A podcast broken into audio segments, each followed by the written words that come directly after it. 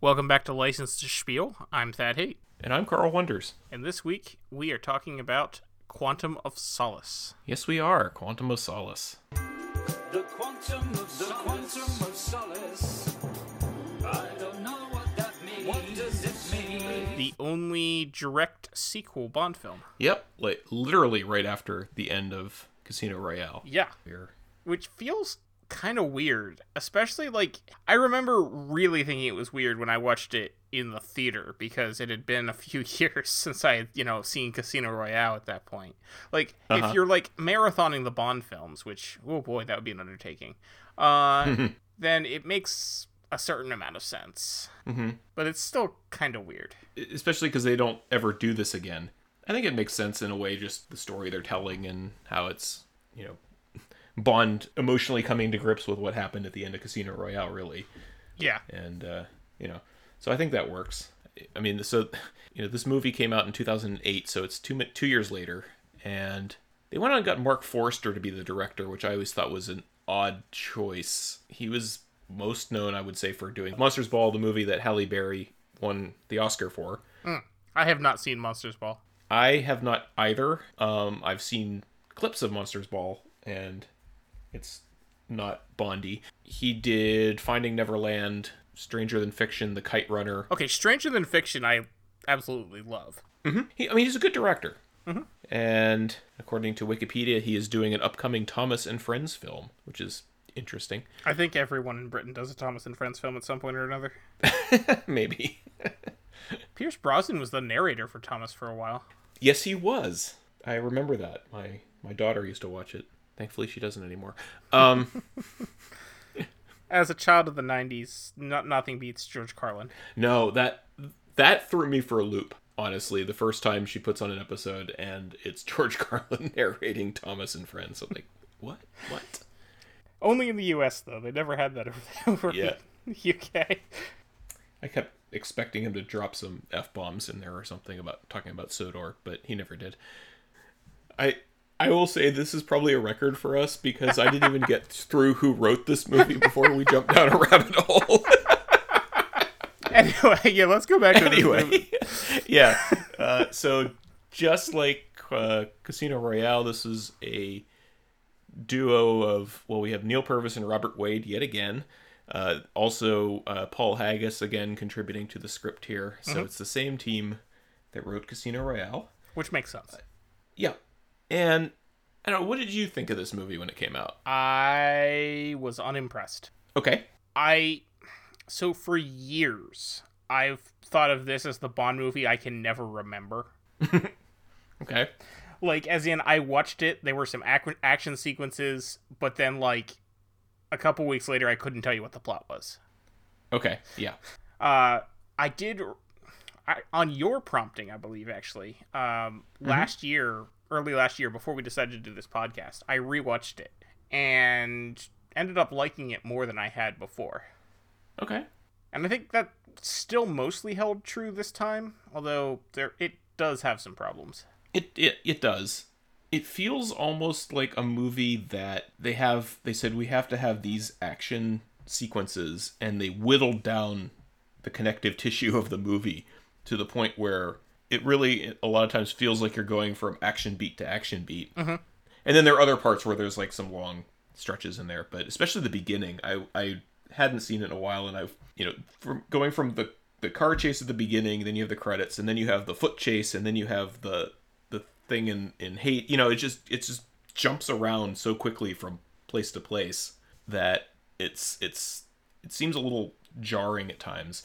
Uh, it's not helped by the fact, and and I'll probably gonna complain about this throughout. I think the editing of this movie is atrocious yeah it's not great this is the movie that just screams to me we the producers watched a whole bunch of jason bourne movies and then said let's do that yeah but they didn't get paul greengrass and they didn't get his editing team so they can't do that style of cutting It also definitely has like that Michael Bay early two early to mid two thousands like yellowish camera lens effect going on. yeah Yeah, i've also like this movie more now than i did Mm-hmm. when it came out and to be honest i think a lot of it has to do with my opinion of the next two movies which has not improved over Full time. disclosure, I have not seen the next two movies in years. okay. So we'll see how I feel. It's been a long time since I saw Skyfall. I don't think I saw Spectre other than the time I bought the Blu ray and wanted to make sure that it worked. and I'm sorry to report that it did work and I had to watch Spectre again. Uh, I've I've seen Spectre twice. I saw it in the theater, and then I watched Yeah. it again a couple years ago when a friend and I slowly went our way through all the Bond films. Okay. I Yeah. like the cold open. Yeah. Anyway, Yeah. Anyway, that's in two weeks. yes. So, right off the bat, there's no gun barrel in this movie. Well, there is. Well, that's not entirely true. There's no gun barrel at the beginning of this movie. okay. Why not? I don't understand. the Because it's decision a to not do sequel that. directly, I guess. Maybe. Yeah, because it just opens straight into the action sequence. Yeah. I mean, his car could have come through the dot thing. I don't know. They could they could have figured out Yeah. a way to make it work. Starting off on this car chase that, you know, right off the bat, you're this is not edited in a way that helps you follow what's going on. No. You know, one of my favorite car chase scenes ever put to film is the Born Supremacy car chase in Russia. Because while there is a lot of cutting and stuff going on, you're pretty much able to tell where things are in relation to each other and what's happening and everything like that. And here is just a chaotic mess. Pretty much. Uh, yeah. Like, there's just a lot of shots of cars. Yeah. And then you get like a two frame glimpse of Daniel Craig's earlobe, and then Yeah, for you're some cutting reason. back to another car, and yeah, I, it, it's not my favorite cold open. Although I've always liked the button at the end. You know, he goes into the garage and opens up the door or opens up the trunk, and Mr. White's in there, and you have to remember, oh yeah, Mr. White, Yeah. Uh, and his line, It's time to get out. which I I always think is All right. What Makes me is. chuckle You a say little it's bit. not your favorite. What is your least favorite cold open? Oh, my least favorite cold open. Hmm. Well, let's see. You got the ludicrousness of the Thunderball jetpack. uh, um, hmm. There's the. I mean, this is redundant because it's in Live and Let Die, but you have the racist stuff at the beginning of Live and Let Die with the you know the jungle and the s- fake snake thing and all that, which I was thought was pretty lame. Uh, yeah, those are probably jump to top of my na- the list for me. For me, uh, it's gotta without be. really thinking. I will buy you a delicatessen in stainless steel. yes. I don't mind most of that, but that just wh- what? I mean, I, I just appreciate the meta meta-ness, if that's a word, of that whole cold, cold opening just being a middle finger to Kevin McClory, but it doesn't work. it doesn't really work at all. Yeah, okay.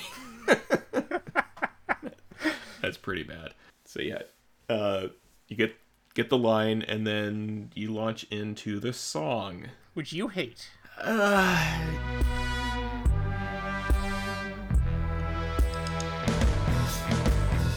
I'm not gonna trick a little gone, giving solace to the one that'll never see the sunshine. Another inch of your life sacrificed for your brother in the nick of time. Another dirty money, heaven sent honey, turning on a dime. Well, I'm a total left open, a woman walking by, a drop in the water, a look in the eye, a pawn on the table, a man on your side, or someone that you think that you can trust. It's just another way to die. It's just another Hey, It's just another. you're not just gonna die.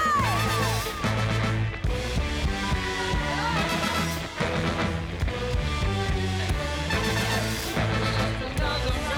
I like it more than Madonna's song, but other than that, this is bottom three for me, uh, along with "Die Another Day" and that Spectre song that Sam Smith did. I don't even remember the Spectre song. Oh, you will. I mean, I like Jack White. I like Alicia Keys. I don't like them in this song. I think this song is fine. It doesn't. Yeah. It's not exciting. It's certainly not nearly as good as as the one from Casino Royale. But Well, speak speaking of unexciting, you have these credit things. which are also fine. Yeah, I mean, for some reason, Mark Forrester went with some other group instead of Daniel Kleinman, who's always been doing them ever since the Pierce Brosnan d- days. Uh, I like the little like gun barrel dot that turns into letters occasionally. I think that's clever, but other other than that, there's nothing really worth writing home about in this. Now, I will work in a little bit. Um, there was a theme song that was not used for this movie that was written by David Arnold and performed by Shirley Bassey. And it has elements to it that you hear through in the music throughout the movie. And it's probably not my favorite Shirley Bassey song, but I think it works better than this. There's only so much you can give. Only a fool forgets to live. An easy thing to say. The past won't go away now. How long does a heart stay broken? How long? If the pain's unspoken, no solace in a kiss, no comfort in a sigh, no good about goodbye. My heart is no good at pretending. It knows that the hurt's never ending, no solace in a kiss. No comfort in the sigh, no bird about goodbye. I don't know what it is. David Arnold seems to have this thing where he writes a spo- song that they don't use. Yeah, I know. I was But- Uh, gonna say that. Incidentally, this is his last time doing a Bond movie to date, at least, unfortunately. But we'll we'll talk about Thomas Newman next week. Hmm. yeah, so you know, the credits are fine. They do what's required of credits. They show names, uh, but no one would ever accuse these of being memorable in any way. I don't think. Nah. Like I think the only part that I like from a visual standpoint is when they have the all the women lined up and then they do kind of that old timey spin the wheel and the horse runs effect on them. I think that was kind of neat. Yeah, that is But, kind of cool. yeah. kaleidoscope sort of thing. Other than that, it's a lot of sand, Yeah, which there- I guess fits with the movie. I mean, but- does it though? There's only sand in like the, The final end. part of the movie. Yeah, All right, so now we have a horse race. for reasons. Yeah, I guess just to you know show off that we're in Europe. Yeah, Well, you know we're in Siena, Italy here, according to the little location card we got at the very end of the thing. I I like this scene. I think uh, once again you would think MI6 would learn to not send M on location like this. Uh, Yeah, I mean it's Judy Dench, so you got to give her something to do. Judy Dench is the only M that ever gets like endangered. I think though. Yeah. Well, I mean Ray Fiennes does later. Uh, that's, I suppose that's true. Yeah, Yeah. but he's fine. He has those Horcruxes he can fall back on. yeah, so I do, I do like when Mister White, you know, is saying, you know, we have we have people everywhere. Am I right? And all of a sudden, the guard just starts shooting. Yep. I think that works pretty well. Yeah. Although again, you have this weird editing choices where I thought M was shot at one point and killed. It kind of looked that way. and th- and then she's you see her running out but I also feel like Bond should have cared more about White than running after the traitor. maybe i mean because he went to all this trouble to get white Right. there and white knows stuff i mean he haven't, has to go back and visit him in two movies from now Yeah, like I, I feel like he should have let the guy go and ma- and secured Yeah. White. but then we wouldn't have a foot chase intercut with the horse race for, some reason Like this whole process is in a cor- cut with the horse race, and it's yeah why? why yeah why do we need a horse race does mark forrester like horses i, I don't I know guess. Yeah, I don't really understand why we ha- keep seeing so many scenes of the horses. Yeah. Like they're running through this abandoned like these tunnels and then crashing through the beams and then they cut it with crushing of hooves and stuff. I don't know. It's just bizarre. Yes. Thankfully this weird like non sequitur cutting goes away after this sequence, but That's true. Yeah. I feel bad for the old lady's cherries. Yeah, she's she's very unhappy at this point. Yeah. And I do enjoy the fight in on the scaffolding. Yeah, it's it's it's different. It also feels born inspired though. It does. Like this whole movie does. Right. Like I definitely would not see Roger Moore doing these scenes. No. I don't I couldn't see anybody doing these scenes other than Daniel Craig. That's true. Timothy Dalton maybe. Maybe. Yeah, I mean the scaffolding works. It's just again, I struggle with like especially the first time I saw this, I was struggling like where people were. Yeah. And no, who it was is who? not cut together very well. And they made a bad decision, I think, in dressing the guy in black and then putting Bond in black. Yes. or in a dark suit. Like s- somebody should have been wearing a different color. I mean, I guess the guy's sort of a charcoal color and not black, but you know what I mean. Like give him something distinctive so we know who's who, because this guy looks a lot like Bond. Yeah, it's not great, but I mean, I, I enjoy it even so, and I like and I and I like the fake out with the gun at the end. Yes, yeah, yeah, I like that. That was a shot that I think was in all the trailers too. The one where you know where Bond turns around and fires up from the rope. Oh, was it? I don't. e- Like I, don't seem to even rem- I seem to that. remember seeing that a lot. I don't even know if I saw a trailer for this. I might have gone in blind. Oh, I can't remember. 2008 Yeah. was a while ago. That was it was. two economic collapses ago. I mean, I, I later in this movie they talk about how the dollar isn't worth what it used to be. Right. Yeah, I know. just like, oh, yeah. you don't say. yeah. so here we are in London. One, one of, and I put this in my notes. One of my pet peeves is when they say things like London, England. Yes, I, I, We're- I also really like that transition. How it's like, it's like Yeah. carved into the street. I, I like all of these transitions. Like they're always stylized in a way. But yes, And uh, London, England works is for so me. common, and yeah, no one, yeah, no one is ever thinking of a different London. Yeah, it's like London, Ontario. Uh, you know, no, I mean they do it for the other places, which is I guess fine because none of them are like London. You know. Right? If it was Paris, you don't have to say France. But when Siena, I mean, a lot of people don't know where that is. Right. And they're in in this guy's apartment, the the bodyguard. We both made note of this line that M has where you know she's talking about how the, he said people, you know, White says we have people everywhere and she's like it's supposed to be hyperbole. Lots of people say that. Florists use that saying. Like Yeah. I love ranting M. Yes. I mean, nothing beats Christ I missed the Cold War, but yes. I like I like how she talks about how she gave him Christmas presents every year, including this ashtray, and Bond's just like, I don't think he smoked. All right.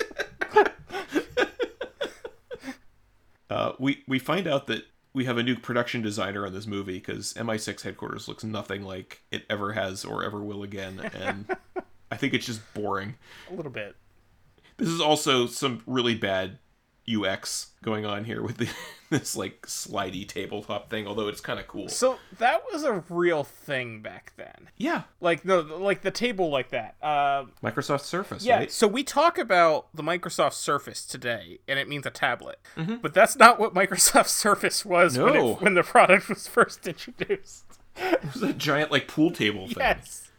Like I literally have never met anyone who owned one, but it wasn't. It was a real product in the mid two thousands. Didn't like CNN and them use it for their Oh, I, election bel- stuff? oh, I'm sure they did. So I- I mean, I'm sure this is whatever Sony's knockoff version of that was, but Mm-hmm. yeah, that was that was a real thing back then because they thought everyone was gonna be was gonna be doing stuff like that, and not so much. Microsoft especially had a huge, just loved touchscreen stuff in this time period. This was around the time when Windows 8 came out, which was a touchscreen operating system for computers that don't have touchscreens. Yep. I remember that. That's why Windows 10 came out. Yes, which still has a lot of that, but thankfully not as last. My problem with Windows 10 is that it has two different versions of every settings window. Yeah. But anyway, we go to after we find out that we track some of the money that the trader had, and we Right. And and that's this is where I'm talking about where they're just they're mostly focused on getting from action stuff. I've seen this movie about f- 5 or 6 times. I still don't quite get this money thing. Like they had they put in they put in marked bills in Lashif's money and now this guy has a whole bunch of them in his pocket even though he's British and they're American bills and somehow that connects him to somebody in Haiti. Yeah, and he had just one bill, and the guy in Haiti had a bunch. Like, how did Yeah. that? Yeah, I, I don't get it. but Bond goes to Haiti. That's a very dirty hotel. Yeah. Like, I get it, it's Haiti, but come on. I, I do like the hotel joke they do later on when they're in Bolivia. but, Yes. uh they don't do that here. But yeah, this is Bond goes to Haiti. He's investigating the guy's room. Guy comes out, tries to fight him. It doesn't end well for him. They have a fight. Bond wins. Triangle Man. This is another Bourne inspired fight, I think. Oh yeah, and I think especially like well, the way the guy dies at the end too. Oh, yeah.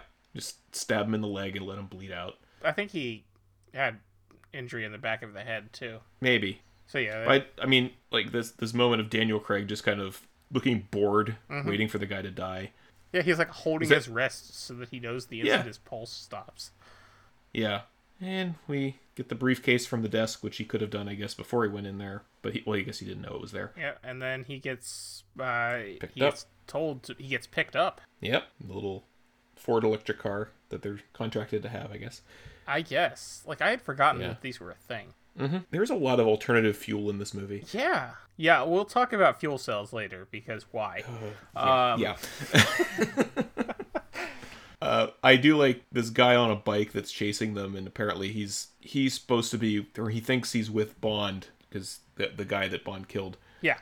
and uh, after he doesn't kill, You were supposed to shoot her. you're, he just like knocks him off the bike and steals it. Yeah. I, I no, I I also like the part because Bond has no idea what's in the briefcase until he opens it and hands her a blank piece of paper, and then Yeah, and then there's a he's like her photo and a she's- gun. She says, "What's this?" She's like, "I guess someone wants to kill you." yeah, yeah. we get walking and ranting M again with Rory Kinnear, who's now joined the team. Yes, because Bond says that Slate was a dead end, and Yeah. Emma's like, he "Damn it, killed he him." killed him." Yeah. So we should say that Rory Kinnear is the new Tanner. yes. And so now we are at one so, some sort of complex at the docks that Mr. Green has. Mm-hmm. So does everyone in Quantum have a color name? I don't. Is this like a don't- he- is is this like a um? s- Some So it's like sort Reservoir Dogs. yeah, that's the movie I was trying to think of. Yes, is this a Reservoir Dog Yeah. situation?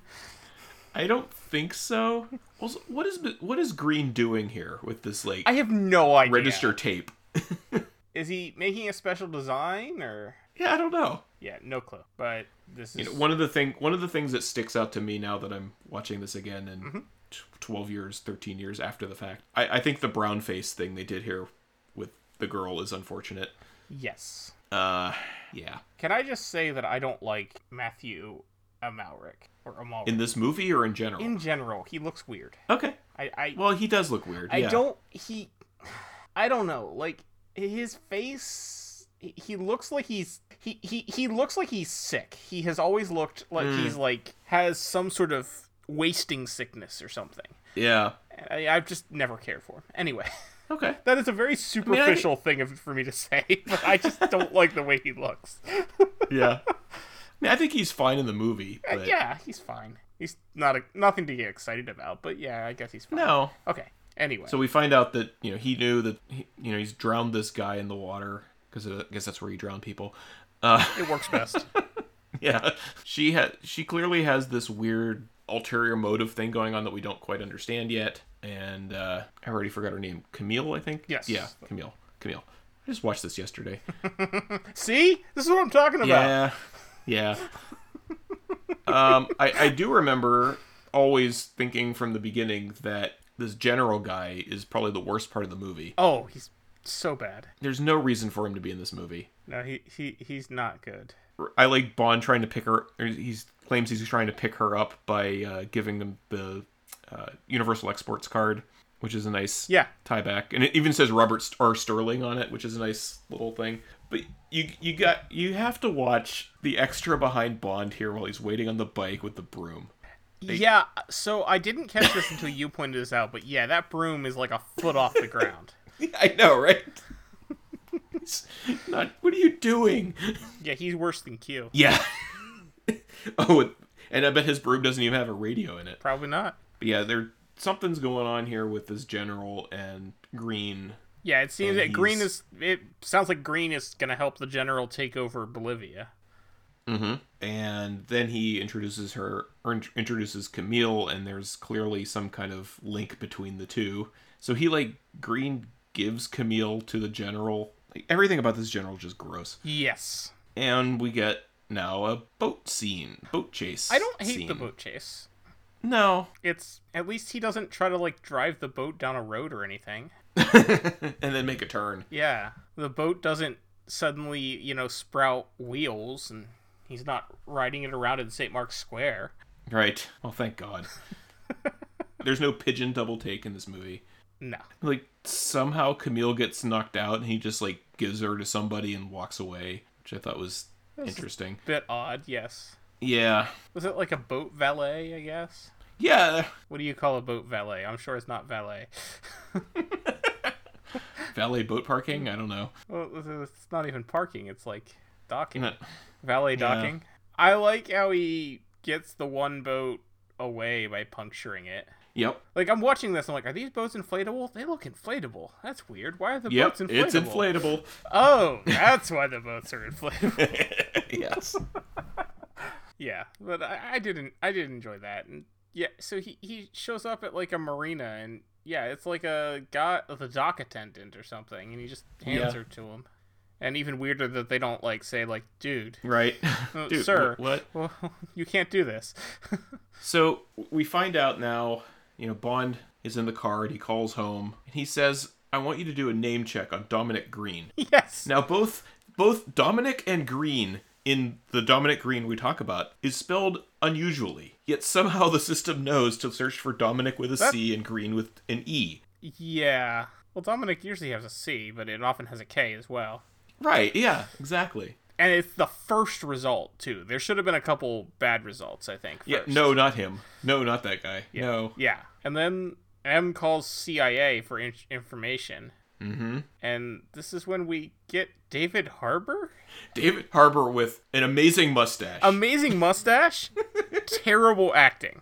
yeah. like- and he, And he's a good actor. He's like I've seen him in good things. This is not one of them. No, he's so bad. also, why is he in this movie? Uh Like, I know that this is continuing Bond's origin story. I don't need to see Felix Leiter get promoted yeah. because, This is a waste of Felix Leiter in this movie. well, why go and hire Jeffrey Wright to be Felix Leiter and then not put Jeffrey Wright in your movie? Yeah. I mean, he has that one really good scene towards the I end mean, that I like Jeffrey a lot, Wright but was not as big a name then as he is now. that's fair. Like I would s- I would argue that these movies probably were what made him a big name. Maybe. Like were got got him into because then you start seeing him in more and more things. Mm-hmm. But yeah, no, I agree because Jeffrey Wright is a fantastic actor and he's barely in this movie. Yeah, I do like the uh, the cutting here though of you know we have no interest in Dominic Green, and then Dominic Green gets on the plane and sits down. Yes, and M p- points out that yeah, you know, they- it, they can say they have no interest, but they transfer me directly to the s- to the South American station chief. So Yeah. All right, I just have to say this because I almost said it earlier. Like I think your mustache was better than Beams. really, Yeah. okay, yeah. Anyway, uh, Th- that's that's that's uh praising that's uh damning with faint praise, I think. But uh, or okay, praising with faint damn or Praising whatever with- you said once.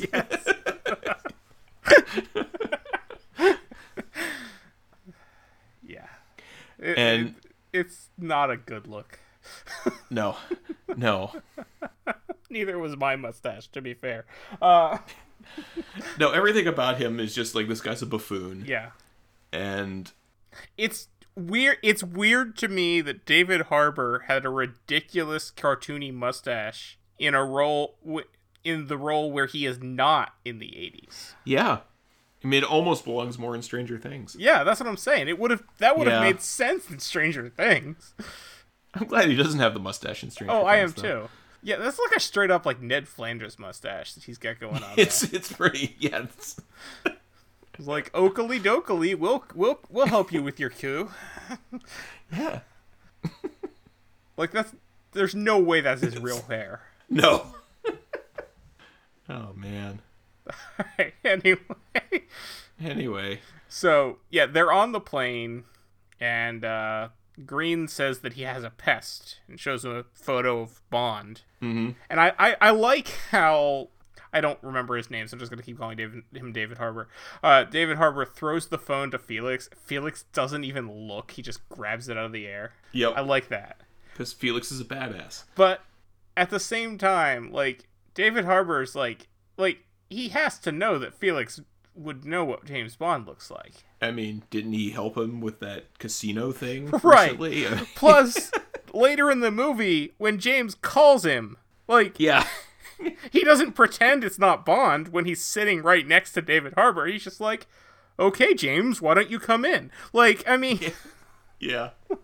yeah, it's weird. It's a weird. That's weird. Gregory Beam is his name in this movie. eh, Okay. David Harbour. Uh, now we get this whole, you know, build up to the opera, which for my money might be the best segment of the movie. Yes, I get this, and um, one of the Mission Impossible's had a opera scene, and I get them Yes. s- confused in my head sometimes. I think it was the third one. No, No, no. fourth, I think, Fourth. Okay. because the third one was the one with uh, uh, Philip Seymour Hoffman. Right. Yeah. No. No. It wouldn't be that one. How many Missions Impossible have there been? Many. Six. Like, Maybe. they're surprisingly still good. Like, They are. Yeah. but I am looking forward to Mission Impossible Seven, because like, other than the second one, they've all been great.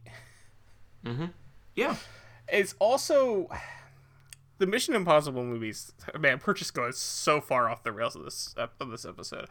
The Mission the Mission Impossible movies sort of feel like the Fast and the Furious movies to me in the way that if you look at the very first one compared to where the franchise is now, like they're basically Yeah. entirely different series. Yeah. Oh yeah. It still blows my mind that Brian De Palma directed the first movie. It's a really good movie. It is. And it was co written by Robert Town, the guy that wrote Chinatown, which we're going to be talking about later, I think. Uh, So my only my biggest complaint uh, with the first Mission Impossible is when Ethan Hunt sends an email to Max at Job three fourteen. we've, I, we've talked about this before. we probably have. Yeah. Anyway, I think that's the first time I ever saw somebody do email in a movie, but man, we should watch the Mission Impossible movies when we finish Bond. I, I'd be up for that. All right. Anyway, let's get back to Bond. Anyway, we're so I I do think this is clever where these operatives have these little earpieces and they're gonna talk to each other during the opera in some sort of clandestine way. But like, don't the people sitting near them hear them talking? yeah, it would be annoying. Yeah. Like, how many of these people are getting shushed? You know. I really like Bond's thing where he's like, you, you people should really find another place to meet. And then he just waits for people to get up and leave. Yeah. And only Mr. White is smart enough to be like, Yep. no. No, I'm, I'm just going to take him out, take out my earpiece and stay here and watch Tosca. Which I do like his line where he's like, well, Tosca's not for everyone. So this was a real a real performance of Tosca that they just filmed at. Like it was an actual Oh, is it? perf- Okay. open to the public performance that they just had lots of extras going to see. Oh, okay. According to the uh, according to the Interesting. That would make sense because this is such an elaborate thing to set up just for one yes, scene. I have not seen Tosca. I don't really know anything about it, but this is a very I have honestly never seen any opera. I imagine this is a very bizarre staging. I like how they work in the music from the opera as you know he's leaving. I think it's this whole thing is actually edited really When well. the I think. gunfire occurs at the same time Yeah. as the yeah, that works well. yeah, and like all the sound cuts out other than the opera for a while. I really I okay, so I just complained about how I don't like the actor playing Green, but like I really Mm-hmm. do like the way he his eyes go wide when he sees Bond. I think that was Yeah. really good Yeah. physical acting there. Yes. Oh, and they come down the stairs and he's there. Yeah. Yeah. I, I have one minor complaint uh, where, you know, again, I think we're just t- making, we're, we're taking existing or proposed technology and going way too far with it, where he takes the picture of the back of the dude's head and somehow it reconstructs his face. Yeah. That's not a thing. y- you get a moment here on the roof that reminds me of the dude in Cairo in the, the Spy Who Loved Me a little bit, where Yes. you know he grabs the guy and then Bond just knocks him off the roof. I like how he lands on Green's car. And Green's like, is he one of ours? No. Well, then he shouldn't be looking at me. Should be looking at me. Yeah, yeah.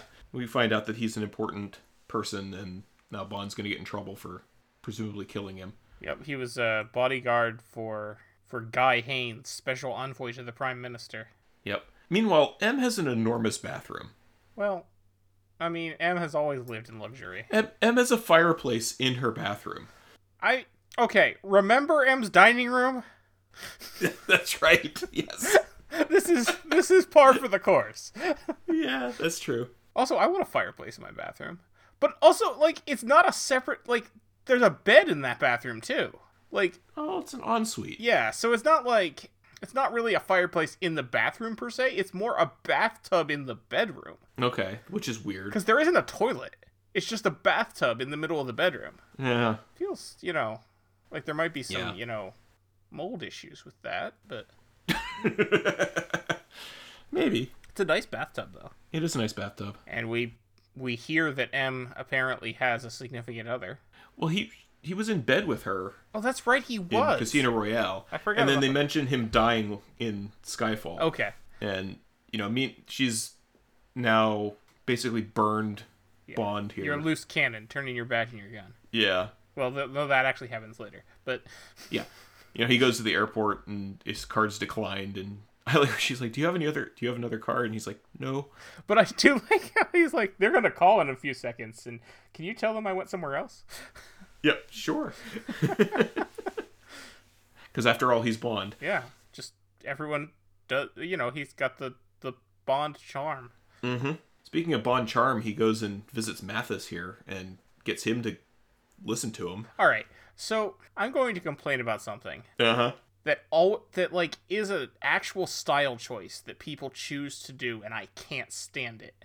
And it's the sweatshirt tied around the neck. You're not a fan of the David Marcus look? No, I am not. Because that's what I always think of. Yeah, yeah, no, that makes sense. but like, it's a Like thing. if you, if you ever listen if you ever listen to the director's commentary on Star Trek 2, Nicholas Meyer goes on like a 5-minute rant about why he shouldn't have gotten crap for making David Marcus wear a sweater around his neck like that. I have not listened to that one actually. I should. yeah.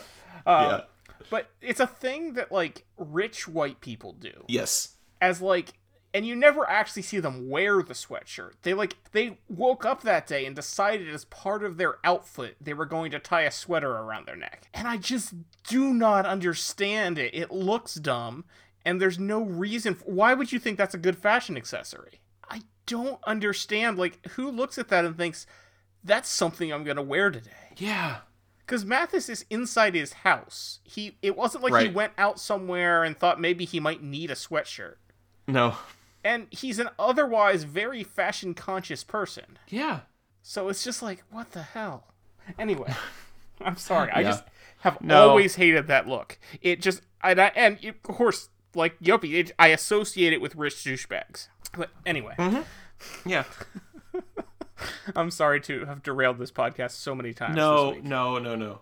I I like the very end of the scene where Bond's trying to convince Mathis to go with him, and then his wife or whoever it is is like, "I would need your hands on my skin," and that's like they cut and like Mathis is gone. like, like it's like I, I don't want to do this anymore. I gotta go.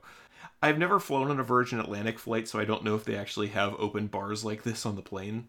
Maybe if you're in the fancy plane, like in Maybe. like first class, it's possible, I guess. Yeah. I also don't think that a Virgin Atlantic bar, no matter how fancy it is, is going to have quinole in on Probably not. among their bottles because they don't even make Like- it anymore. but I'm feeling like even if I flew on a Virgin Atlantic, I wouldn't be allowed in the bar unless because I'm not gonna fly first class. Right. But yeah, I yeah, because they've got like the whole like sleeping area and everything. Like this is like this is a type. This, This is is- a section of the airplane that they don't let people like me in.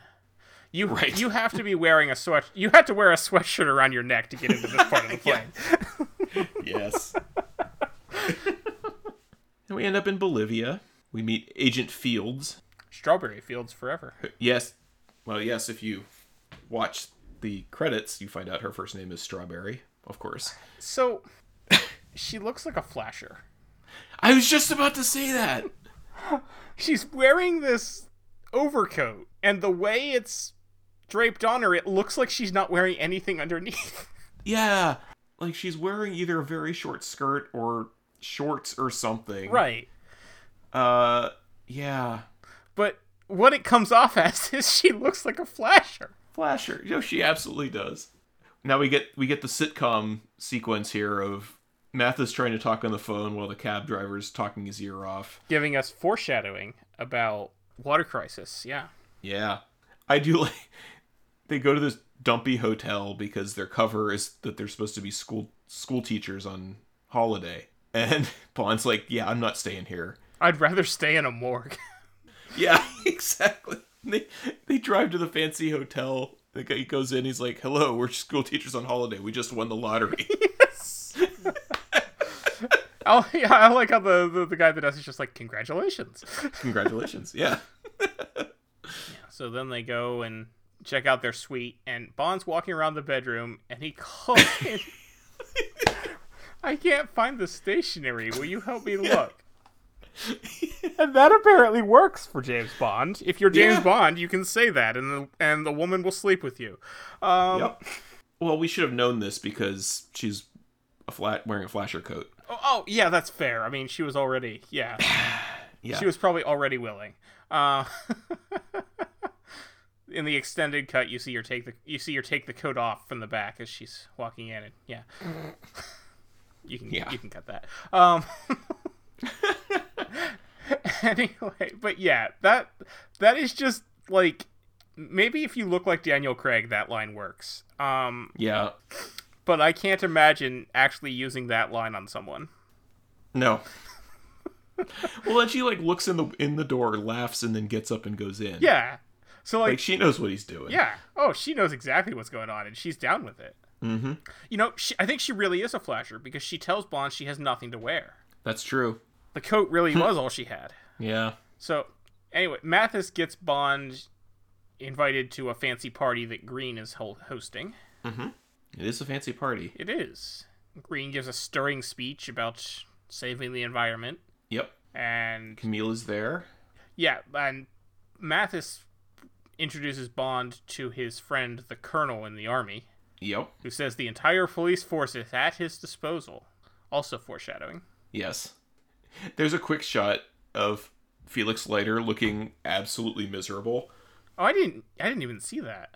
When is that? Um, it's after it's right after Bond talks to the colonel, and then he goes upstairs. Yeah, it's it's just they just cut to Jeffrey Wright looking Oh yeah, there he is. unhappy. You're right. Yeah. Yeah, he sees Bond walking walking by. Yeah. Right. Yeah, he definitely doesn't look happy about it. No. And then Green is seemingly going to push her off the balcony here. That's a really. They really need to do some repairs on that balcony. Yeah. Yeah, so Camille shows up and sabotages Green's conversation with a pr- prospective donor. Mm-hmm. And yes, Green is gonna push her off the balcony until James walks up and stops it. And Strawberry Fields stops Green's goon from going after them, which Yeah, trips him. she probably shouldn't have done in the grand scheme of things. No, probably not. So yeah, Bond and Camille leave the hotel, and the police pull them over immediately. You know, the police that are at Yep. his disposal. Right. Because it turns out that uh, something's in the trunk here. Mathis is in the trunk. Yeah. And okay, so when he picks up Mathis, they're like, the police are like, he's moving, shoot him. Like, did they think that Matt they had killed Mathis? Maybe. It seems like a weird thing to say Yeah. because Mathis was very much not dead until they shot him in the back five times. yeah. But yeah, Mathis dies. We have a we have this s- sweet scene with him and Bond forgiving each other, and him saying to telling him to forgive him, and Mathis telling him to forgive himself for Vesper, and then he dies, and Bond throws him in a dumpster. Right. Which I always found a little jarring. Yeah, yeah. And Camille's like, "This is how you treat your friends." Well, he wouldn't care. He wouldn't care. And then he steals his money. Yeah. mean, I'm sure Mathis would have given it to him. Sure. But, you know. And then they go and drive to an airstrip in the desert. Yep. Like I don't recall at what point did Bond. Oh right, because they they know the land that the geologist was looking at. Okay, Right. that's right. Because through this whole thing, they keep talking about Green buying this land and then having rights to oil that they or he says whatever we find Right. there is ours Mineral with the rights, implication that they're that yeah that they're looking for oil Yeah, everyone assumes it's oil, but right and in fact that's what the CIA bargained for was all was was oil. So you know they're not going Right. to get anything out of their deal. So they're flying, and they see a sinkhole, and then they get attacked by another plane. i'm confused about the physics of all this stuff Yeah, a little bit. and i'm sorry like towards the end like e- eventually they end up jumping out of the plane and open their parachute like t- five feet before the ground like they're dead Yeah, that's a common thing. Like I feel like we've had this com- that exact conversation already in previous one uh, in in the same podcast. yes but i don't think i've ever seen it quite this egregious It's pretty bad. but it's a good thing they fell where they did Yeah, very convenient for the plot. Yeah, so they're in this they're in the sinkhole. meanwhile m's going in to talk to somebody we get the m walking and ranting again Yes. we get this guy who i'm glad they got rid of him and put in ray fines in the next movie Yeah, i mean i don't mind him at all it's just Ray finds is better. Yeah, yeah. Because it feels like it's the same position, if not the same guy. Yes. So yeah, and he's basically saying that even if Bond is right, even if Green is a villain, they still have to deal with people whether they're villains or not. Which which feels right, actually. Yeah, that's actually how foreign policy really works. Um, Yeah. Like we we know he's a bad person, but we need him, yeah. so we're gonna put up with him. So, back in the sinkhole, we get the backstory about how the general killed Camille's family. Mm-hmm. And then we discover that Hey. they've been damming up all the underground water. Yep.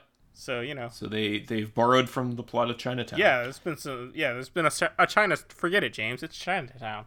Yeah, it's uh, Which we both wrote in our notes, Yes, we did. actually. which I would only, oh, which I only knew to do because at your constant urging, I finally watched Chinatown earlier this year. right. But yes, this yeah, they- they don't have their the the whole land is drying up because all the water's been dammed up underground. Yep. I'm not sure how feasible this is, like to actually dam up all all the groundwater. Yeah, I don't know. I mean, I'm sure, like most Bond movies, this plot has been exhaustively researched. Oh, I'm to the point where sure. it, it is uh, entirely plausible. And oh, Irontight. absolutely! They never do anything implausible in a Bond film.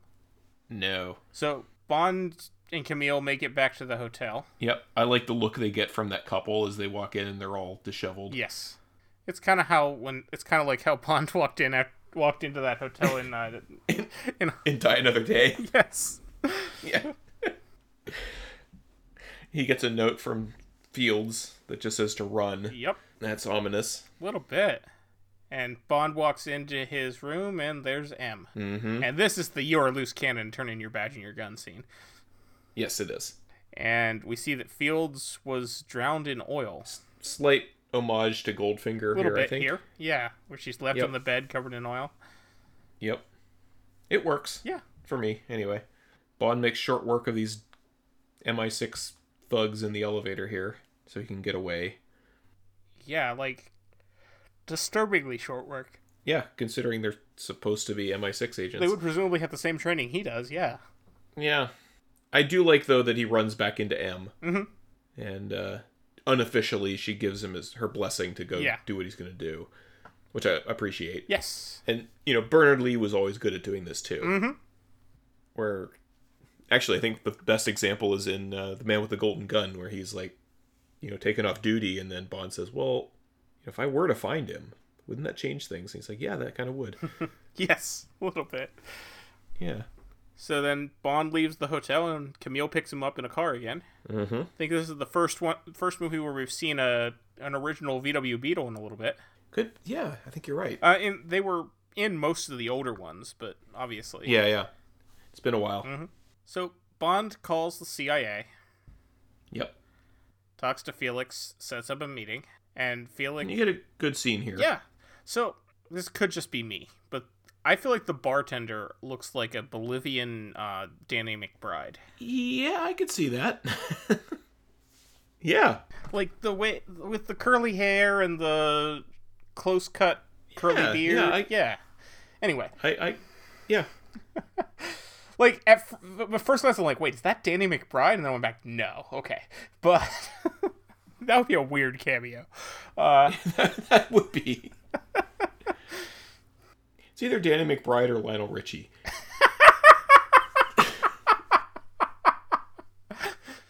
it's the com- combination of the two. Yeah, yeah. But uh, Felix does give Bond the information he needs right before the hit squad tries to kill him. And I like all the gunshots going on around him, and Felix is just sitting there drinking his beer. Yep. No, Felix is awesome in the, you know, two and a half minutes that we actually see him in this movie. Mhm. So, all right. Bond is going to a hotel in the middle of the desert where the money is being handed off from Green to the general. Yep. This hotel. Eh, Why does this hotel exist? I don't know. It's in the middle of nowhere. Yep. It does. It's not even on the power grid. We know this because it runs on f- hydrogen fuel cells, which surely is not the most efficient way to power a hotel in the middle of the desert. You know, where there's all No. that sunlight. I mean, we.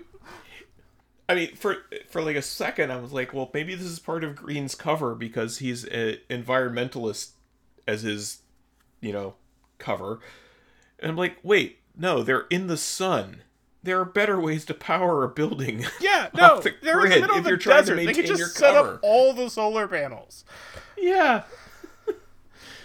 Why is this hotel mean, here? Are there any don't other guests at this hotel? I hope not. not anymore. Um. Considering what happens to the hotel, I hope not. Yeah, well, that's because they powered the damn thing with hydrogen fuel cells. well, that's why they did, so they could have it explode later, I guess. I guess. Also, Bond has to be really hot in this black, like, jacket thing he's wearing A little bit. in the desert. Anyway, because now they're both on their own little mission, revenge mission here. Yeah. Bond's Uh, going after Green, and she's going after the general. I sort of like the look of that common area that they're in here, but the rest of the hotel it just it's like Bond villain lair aesthetic that I don't Even the quite common understand. area is pretty Bond villain lair. It's it's very Bond villain esque, yeah. yeah. Uh, I was saying to you before we started recording this that I had forgotten this was a hotel, and like in my head, I, I think I may have even mentioned this that I like that one of the things I like about this movie is how it has a more traditional Bond villain plot, complete with like the evil lair, because like in my head this was just Green's you know remote evil villain lair, Yeah. but no, it's just some random hotel in the middle of the desert. Mm-hmm. What? Yeah. Yeah. Anyway. So the only the only thing I like about the general, because I can't stand the general, is this scene here where Green's like, please sign this, signing over the land, and he does. And then he's like, and now you can sign this because we get to be your utilities contractor for ever and get to charge you all this money for the water. And just the way he reacts to this whole thing where he's been duped. They you know, they're they're completing this plot here that they had had set up and he goes along with it because he has, really has no choice other than to do it. And uh, he's like, "Well, the first thing you signed, you just gave us all your water, so sorry." Uh, I re- but other than this scene, I have no use for this guy. Yeah. Uh, No. We we get the the really unnecessary rape scene later. That, yeah. Why? there Why was is it no there? need for him to have him raping the hotel yeah person Wa- waitress or whatever. yeah Like, her whole her whole role is to take his beer The order hostess, I and then guess. carry his beer around. Yeah. there's yeah that was uh, completely We unnecessary. already know he's a bad person because of Camille's backstory Mm-hmm. and the fact that he's And leading the fact he's trying to do a coup. yeah. You know, yeah. Like, up, yeah this entire climax is just sort of meh yeah. all right so bond kills the colonel because the col- colonel kills mathis which causes the car to crash into the fuel cells and causes the whole hotel, whole Mm-hmm. hotel to catch fire okay i guess Not just bad design. Yeah. Th- This is like the Ford Pinto of hotels. Yeah, and it has sprinklers, but they apparently aren't good enough because, well, Yeah. well, sprinklers water won't do much against the hyd- hydrogen fire. But No. anyway, if if water would put out a hydrogen fire, then a hydrogen fire would put itself out very quickly. Uh, yeah. But anyway, uh, yeah. So and then Bond fights Green. I do like it when Green gets the axe to his toes. On that he does himself. Yes. But Bond leaves Green behind to go save Camille after Camille has already killed the general but is stuck in the burning room. Mm-hmm. I I like how Bond is resigned to the fate and he's gonna he's gonna you know kill the, he's gonna kill both of them to prevent them from having to bur- be burned alive until just at the last minute he the wall panel falls off and he sees the tank he can shoot. I, I do like yeah, that. that's a, that's a good mo- that's a good beat there. Yeah. Yeah. And then, yeah, he chases after Green and catches up to him and, you know, just says, I'm just going to leave you in the desert and gives him a bottle of motor oil, which is poetic justice there. That apparently does drink it. Yes, because he was later found. But he was also hunted down and shot by the quantum people, Yeah. which I found amusing. They don't mess around. No, they do not, as we have already Yeah. s- determined. Right. And then we get this little code. Well, first we say goodbye to Camille.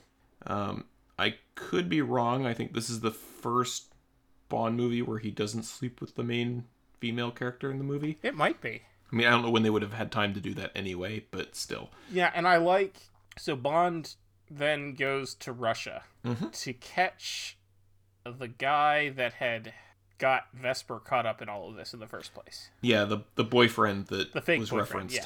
yeah. yeah, yeah. And we find out that he's now with a Canadian agent who's played by Dana Caddick, Mm-hmm. who I don't think was very well known at this point because No, this would have been before come on yet. Castle. Yeah, but I can't help but wish that we had a s- Dana Caddick role in a Bond film that was more than a minute long. Yes. Yeah, because she's a good actress. Mm-hmm. But I s- I, I do like this how he you know Yep. he and he doesn't even kill him. No. No. Which I like. Yes.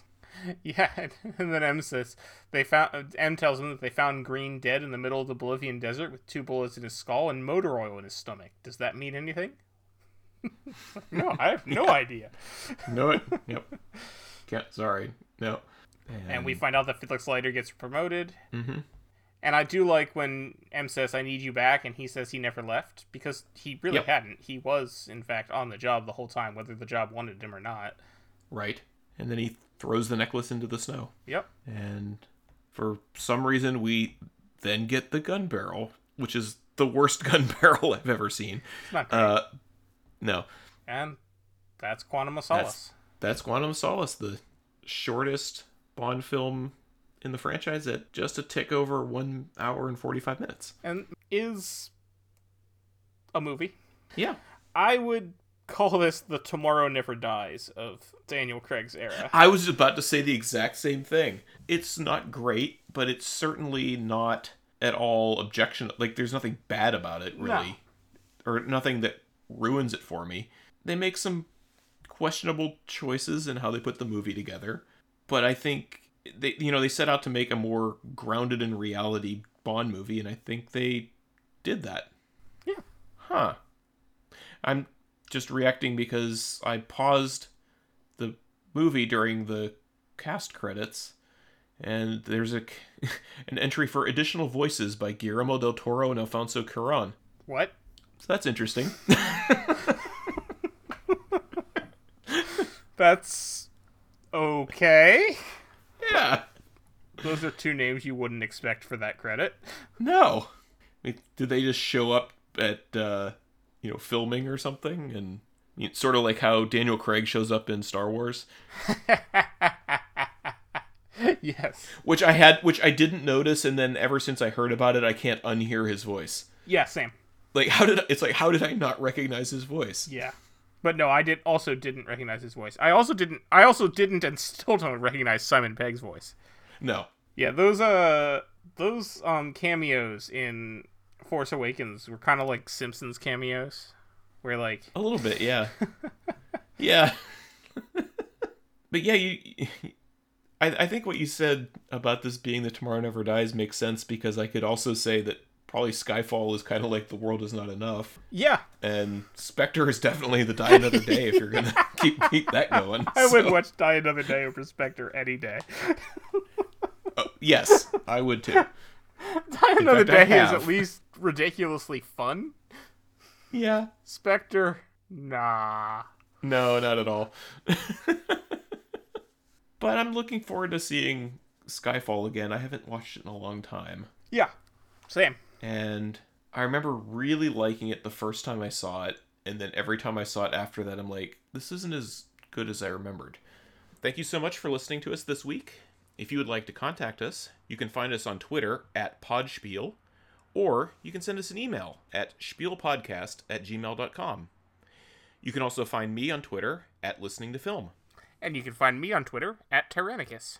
All right. Well, next week we will talk about Skyfall. Thank